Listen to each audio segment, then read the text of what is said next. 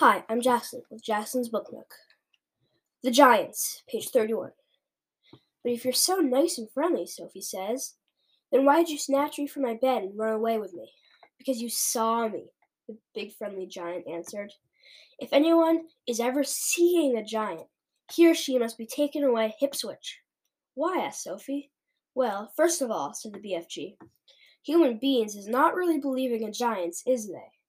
Human beings is not thinking we exist. I do, Sophie said. Ah, but that's only because you had seen me, cried the BFG. I cannot possibly allow anyone, even little girls, to be seeing me and staying at my home. The first thing you would do, you would be scuttling around yodeling the news that you were actually seeing a giant. And then a great giant hunt, a mighty giant look see, would be starting up all over the world with the human beings all rummaging for the great giant you saw and getting wildly excited. People would be coming, rushing, and bushing after me. With goodness knows what they would be catching me and locking me away into a cage to be stared at. They would be putting me into the zoo or the bunkum house with all those squiggling hippo dumplings and crocodile dillies. Sophie knew that what the BFG said was true. If any person reported actually having seen a giant haunting the streets of a town at night, there would most certainly be a terrific hullabaloo across the world. I will bet you, the giant went on, that you would have been splashing all the news over the Wonka world, wouldn't you? If I hadn't wiggled away if I hadn't wiggled you away. I suppose I would, Sophie said. And that would never do, said the BFG. So what will happen to me now? If you do go back, you will be telling the world, said the BFG. Most likely on the telly telly bunkum box and the radio squeaker. So, you'll just have to be staying here for the rest of your life. Oh no, cried Sophie. Oh yes, the BFG. But I am warning you not to ever go whiffling out about out of this cave without I is with you, or you you'll be coming to an ucky mucky end. I is showing you now who is getting going to eat you up, if they is ever catching even one tiny little glimpse of you. the big friendly giant picked Sophie up off the table and carried her to the cave entrance. He rolled the huge stone to the one side and said, Peep out over there, little girl, and tell me what you were seeing.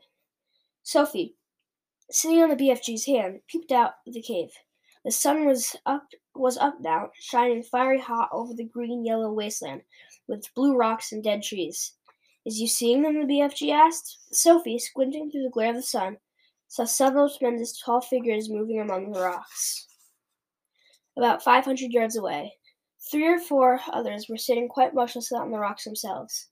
This is a giant country, the BFG said. Those is all giants, every one. It was a brain boggling sight. The giants were all naked except for a sort of short skirt around their waists, and their skins were burnt brown by the sun.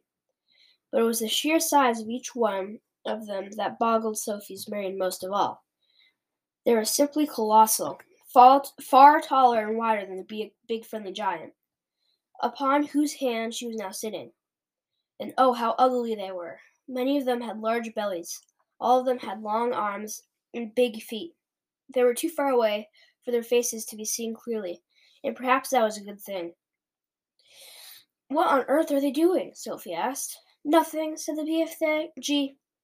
They's just mo- moochling and foochling around and waiting for the night to come. Then they will be galloping, galloping off to places where people is living and finding their suppers. You mean you mean to Turkey? Sophie said. Bone crunching giant will be galloping to Turkey, of course, the BFG. But the others will be whiffling off to all sorts of flung away places, like Wellington for the booty flavor, Panama for the hatty taste. Every giant is having its own favorite hunting ground. Do they ever go to England? Often, said the BFG. They, they say the English is tasting oh so wonderfully of crawd scallop. I'm not sure I quite know what that means, Sophie said. Meanings is not important, the BFG said.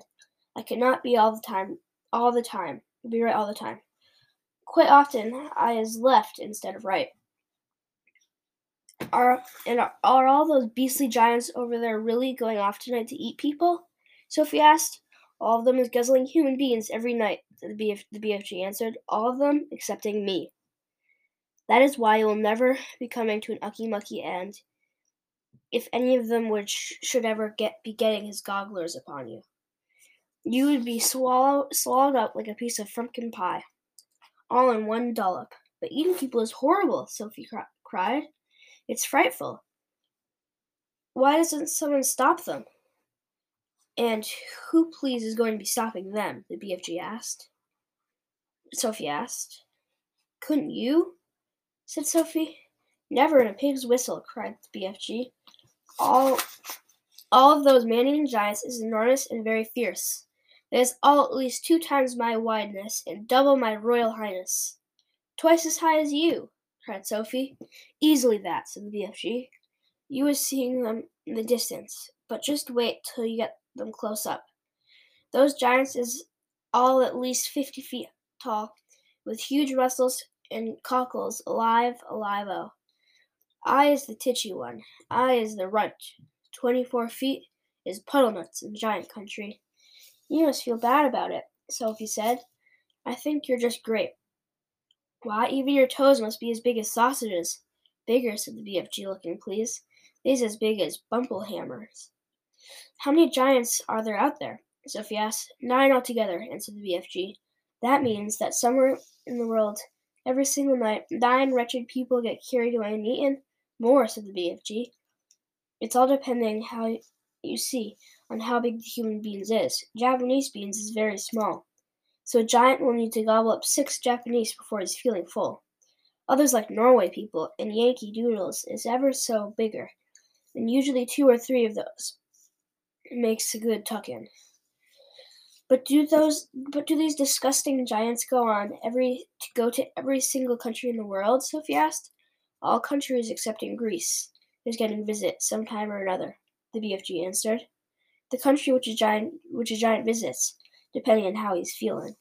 If it's very warm weather, the giant is feeling as hot as a sizzle pan. He'll probably go galloping far up the Frisbee North to get himself an Eskimo or two to cool him down. A nice fat Eskimo to a giant is like a lovely ice cream lolly to you. I'll take your word for it, Sophie said.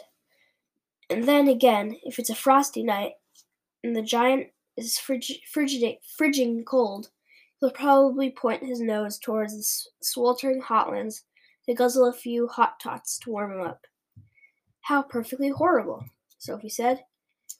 Nothing hot nothing hots a cold giant up like a hot Hottentot, said the BFG. And if you were to put me down on the ground, I was walking I was to walk to walk out among them now, Sophie said. Would they really eat me up? Like a whiff swiddle, cried the BFG. There was more. You were so small they wouldn't even have to chew you. The first thing one to be seeing, you would pick they would pick you up in his fingers and down you would go like a drop of like a drop of drain water. Let's go back inside, Sophie said. I hate even watching them. Thanks for listening. I'll see you tomorrow. Bye.